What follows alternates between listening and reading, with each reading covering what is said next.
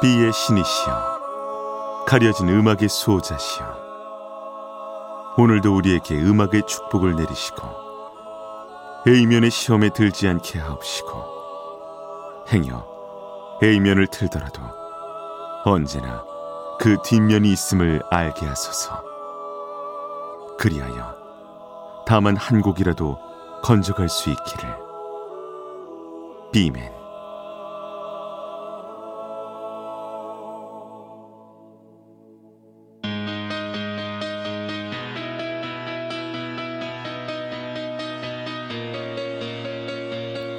배순탁의 비사이드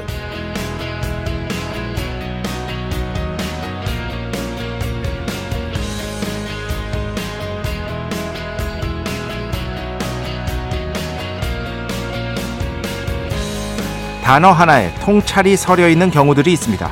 어떤 단어가 있을까 생각해 보다가 다음 두 단어가 자연스럽게 떠올랐는데요.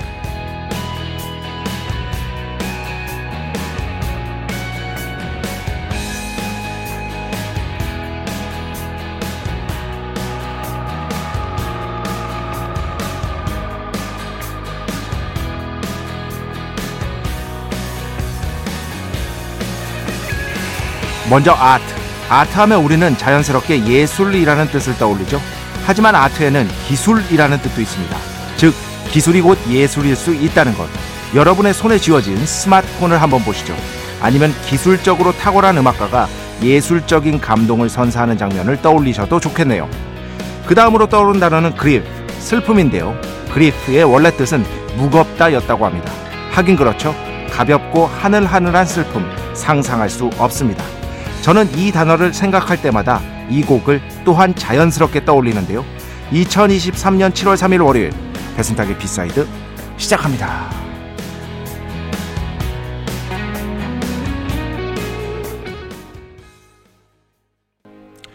네, 오늘 첫 곡 Nick Cave and the Bad Seeds, Bright Horses 함께 들어봤습니다. 어떤 무거운 슬픔, 그리프 느껴지죠? 가사를 굳이 몰라도 음악에서 여러분이 그런 감정을 아마 느끼실 수 있을 겁니다. 이 곡은 예전에 비의 곡에서 한번 소개해드린 적도 있는데요. 어, 제가 가장 좋아하는 니케이브의 노래 중에 하나고 어, 이 곡의 그 배경을 알면 좀 진짜 슬픕니다. 뭐냐면 니케이브의 아들이 젊은 나이에 세상을 떠났어요. 젊은 나이에 세상을 떠났고 그 낙사 사고로 어, 세상을 떠났습니다. 이제 산에 갔다가 어, 안타깝게도 낙사 사고로 세상을 떠났는데 그 아들의 이 죽은 몸 있잖아요. 죽은 몸이 올 거 아니에요. 어, 이제 장을 치러야 되니까. 기차에 실려서 온 거죠. 그래서 그 실려오는 기차를 보면서 bright horses 어, 말의 이미지를 떠올렸던 거죠. 아들이 이제 말이 되어서 나한테 오는구나. 아, 이런 어떤 이미지들을 떠올렸다고 합니다. 아, 그래서 죽은 아들을 위한 그 니케이브가 직접 만든 추모곡이라고 할 수 있겠고요. 얼마나 그 슬픔이 무겁겠어요. 어, 한번 상상해 보면은 이 세상에서 가장 슬픈 것 중에 하나가 부모보다 자식이 먼저 떠나는 거라고 많이들 얘기하시잖아요. 그 어떤 참혹한 슬픔을 닉 케이브가 경험할 수밖에 없었던 겁니다. 그러한 것들을 음악으로 풀어낸 곡이 바로 이 곡, Nick Cave and the Bad Seeds의 Bright Horses다. 아, 이렇게 생각을 하시면 될 것 같습니다. 그래서 오늘 첫 곡으로 가져왔고요. 그 X Japan의 Art of Life 있잖아요. 그것도요. 그 인터뷰를 보면은요. 제 기억에는 제가 틀릴 수 있습니다. 그 요시키가 삶, 산, 삶이라는 기술이라는 뜻이라고 했어요. 예술이 아니라. 삶이라는 어떤 살아가는 데에 있어서의 어떤 기술 같은 그런 의미로 썼다라고 했던 게 지금도 기억이 납니다. 제가 틀릴 수 있습니다. 이게 옛날 기억은 이게 제가 만약에 그걸 맞는 걸 봤더라도 번역이 틀릴 수도 있고 하여튼 여러모로 틀릴 가능성이 많아. 이제 신뢰하면 안 돼. 혹시 제가 잘못 알고 있다면 여러분이 지적해 주시기 바랍니다. 언제든지 수정할 수 있는 그러한 관용 아니 관용 겸손을 갖춘 비맨인 것이다. 말씀해 주십시오. 배순탁의 B side 여러분의 이야기 신청곡 받고 있습니다. IMBC 홈페이지 배순탁의 B side 들어오시면 사연과 신청곡 게시판 있고요. 문자, 스마트 라디오, 미니로도 하고 싶은 이야기, 듣고 싶은 노래 보내주시면 됩니다. 인별그램도 있죠. 인별그램 배순탁의 B side 한글, 영어 아무거나 치시면은요 계정이 하나 나옵니다. 제가 선곡표만 열심히 올리고 있는 배순탁의 B side 공식 인별그램 계정으로 DM 받고 있습니다. direct message, 댓글로는 받지 않고 있다. DM으로 사연, 신청곡, 고민상담, 일상의 사소한 이야기들 많이 많이 보내주시기 바랍니다. 문자는 샵 8000번, 짧은 건 50원, 긴 건 100원의 정보 이용료가 추가되고요. 미니는 무료입니다. 참여해주신 분들 중에 저희가 정성스럽게 뽑아서 B의 성수, Holy Water 비타민 음료, 바이라민 음료 드리겠습니다. 배순탁의 회사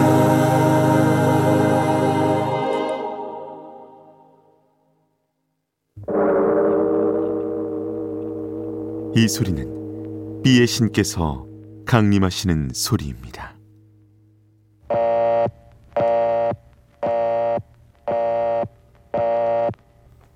B의 신께서 강림하셔서 저 B의 메신저 배순탁, 순탁배, 라이언배, 패션토를 통해 존귀한 음악 가사해 주시는 시간입니다. B의 곡 시간 매일 코나 자 오늘은 제가 80년대 90년대 너무나 사랑했던 반조비의 음악을 가져왔습니다. 반조비 네. 얼마 전에 재밌는 영상을 하나 보, 보면서 갑자기 생각이 났어요. 그 이제 외국에도 엉뚱한 답 하는 퀴즈 참여자 뭐 이런 것들 이렇게 짤로 많이 돌거든요. 퀴즈 내시는 분이 묻습니다. 사회자가 묻습니다. 지금 현재 이 세상에 없는 어, 없는 뮤지션 중에 어, 공연을 보고 싶은 뮤지션은 누구냐 했더니 그 참여자가 반조비 한 거예요. 아, 물론 살아있다는 걸 알지만 반조비다. 이게 말이 안 되잖아. 지금 죽은 사람을 얘기하라 그랬는데, 그래가지고 사회자가 방금 반조비 죽이신 건가요? 이렇게 얘기를 했던 그 짤이 있었어요. 그래가지고 제가 그걸 보고, 아, 오랜만에 본조비 음악 한번 틀어야겠다. 아, 이렇게 생각이 들어서 가져왔습니다.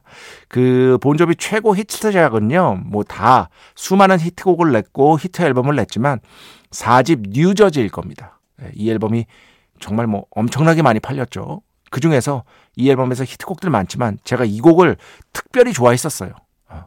데이비드 보위의 똑같은 제목의 다른 곡이 있죠. 어, 데이비드 보위의 똑같은 제목의 다른 곡이 있기도 하지만 특히 이 본조비의 이 노래를 즐겨 들었던 기억이 나서 여러분과 오늘 함께 들어보도록 하겠습니다. 뉴저지 앨범 수록곡입니다. Wild is the Wind 오늘 비의 곡으로 함께 듣겠습니다.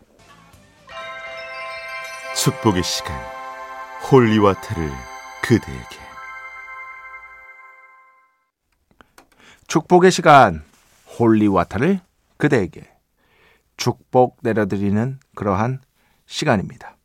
9782번 배신의 한 수도 재밌게 잘 청취하고 B side까지 늘 잘 청취하고 있습니다. 좋은 음악 들려주셔서 언제나 감사합니다. 9782번 아, 뭐 이렇게 늦은 시각까지 그죠? 만약에 뭐 수요일 새벽이다 라고 예를 들면 그 전날에 배신의 한 수도 듣고 그죠? 그렇지. 예. 밤 12시 돼서 이제 날짜 넘어가면 배순탁의 B side도 듣고 이 정도면 배철수의 음악 캠프하고 배순탁의 B side 이 정도 들으면 여러분 어디 가서 그 껌 좀 씹을 수 있습니다. 진짜로. 껌 좀 씹을 수 있어요. 그리고 저는 사실 항상 그 생각을 해요. 뭐냐면 여러분 배순탁의 B side 들으시는 분들 중에 많은 수가 다는 아니고요. 음악을 조금 그래도 많이 들으신 분들이 있잖아요. 그런데 라디오의 대다수 청취자분들은요. 그렇지 않습니다. 그 생각을 항상 하려고 합니다. 뭐냐면 제 입장에서는 이거는 뭐 잘난 척하는 게 아니라 제 입장에서는 배철수의 음악 캠프에서 나오는 노래들은 진짜 다 익숙한 노래들이거든요. 제 입장에서는 거의 95% 이상 이미 다 아는 곡이라고 생각을 하시면 돼요. 제가 그거를 이제 어 일을 하고 있지만 어 일을 하고 있지만 그런데 그 진짜로 문자가 오잖아요. 모르는 곡들이 많다 오늘은 뭐 이런 식으로 문자가 오잖아요. 그게 정말 당연한 거라고 생각을 합니다. 저는 이제 이쪽 일을 하니까 아, 원래 그랬던 거고 아, 원래부터 이제 음악을 무지하게 봤으니까 이렇게 된 거고 일반적인 대다수의 청취자는 배철수의 음악 캠프도 어려울 수 있고 낯설 수 있다라는 거를요 끊임없이 생각을 하려고 노력을 합니다. 이게 바로 험블 겸손인 거야. 뭘 응이야? 그 생각을 여러분께서도 저한테 끊임없이 주입시켜 주시기 바랍니다.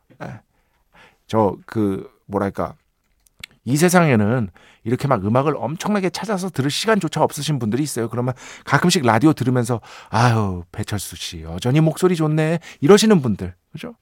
그런 분들이 아주 많다는 걸 항상 기억하려고 애쓰고 있는 비맨인 것이다. 음.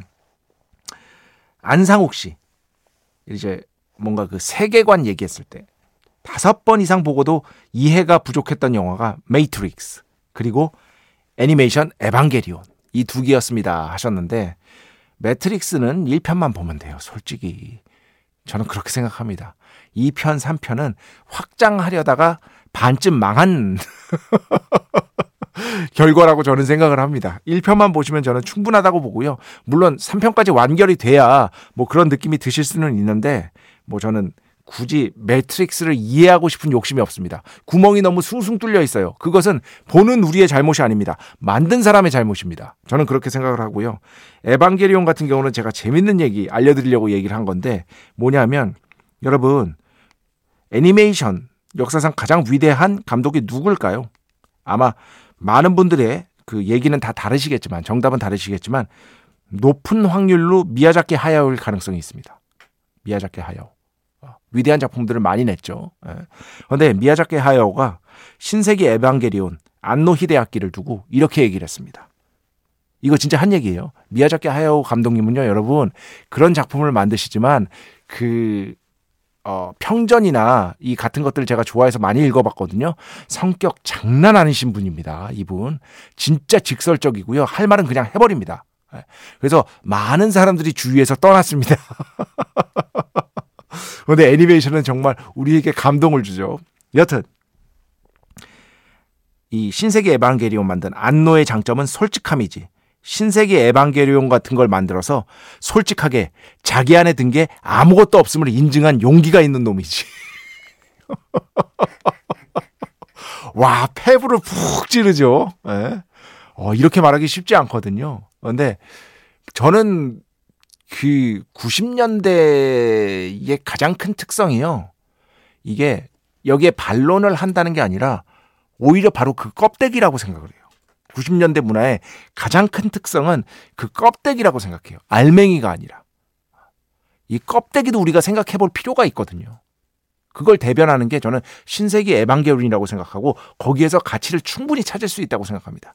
하지만 어, 어떤 미야자키 하야오 같은 이 고전주의자, 어, 알맹이를 중요시하는 분들 이런 분들에게는 그렇게 보일 수 있다는 거죠. 어, 저는 두 가지 다 가치가 있다고 생각을 하는데 여튼 미야자키 하야오 선생님께서 아주 그냥 아, 강펀치를 날리셨다. 뭐 요 정도. 재밌잖아. 이런 얘기 그냥 야사하는 거 야사가 아니죠. 정사입니다. 실제로 한 말이니까. 이런 거 알아두는 거 그냥 재밌잖아요. 네. 음. 조재희 씨. 오늘 교육방송 스페이스 공감 공연 보고 왔습니다. 아카펠라 그룹이죠. 카리나 네뷸라 공연이었는데 제가 B side에서 들려드리기도 했습니다. 한 시간이 금방 지나가더군요. 기대 이상으로 즐거웠습니다. 하셨는데 뭐 말로 씨를 비롯해서 우리나라에서 한가닥 하시는 어 보컬리스트 어, 몇 분이 모여 가지고 결성한 아카펠라 그룹인데 카리나 네뷸라라고요. 음악 좋습니다. 관심 있으신 분들은 제가 예전에 한번 틀어 드렸어요. 찾아보시기 바랍니다. 자, 음악 두 곡 듣겠습니다. 더블링 커피, 인별그램으로 신청해 주셨는데요. 스테판 뽐뿌니악, Clumsy, 어, REM의 마이클 스타이프, 보컬리스트가 참여를 했습니다. 이 곡 먼저 듣고요. 그 뒤에는요, 0512번 신청곡입니다. 프랑수아즈 아르디. 예, 당연히 프랑스어 곡이겠죠. 여러분 들으시면 아실 거예요. 몽상가들이라는 영화의 또 삽입곡이기도 했고요. 프랑스어기 때문에 제가 또 번역기 선생님의 능력을 빌리도록 하겠습니다. Tous les garçons et les filles. 한 번 더. Tous les garçons et les filles. 모든 소년과 소녀 이런 뜻입니다. 이렇게 두 곡 듣겠습니다.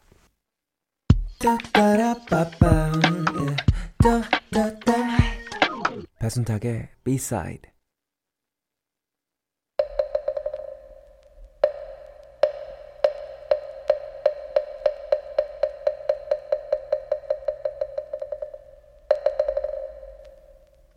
마음의 소리.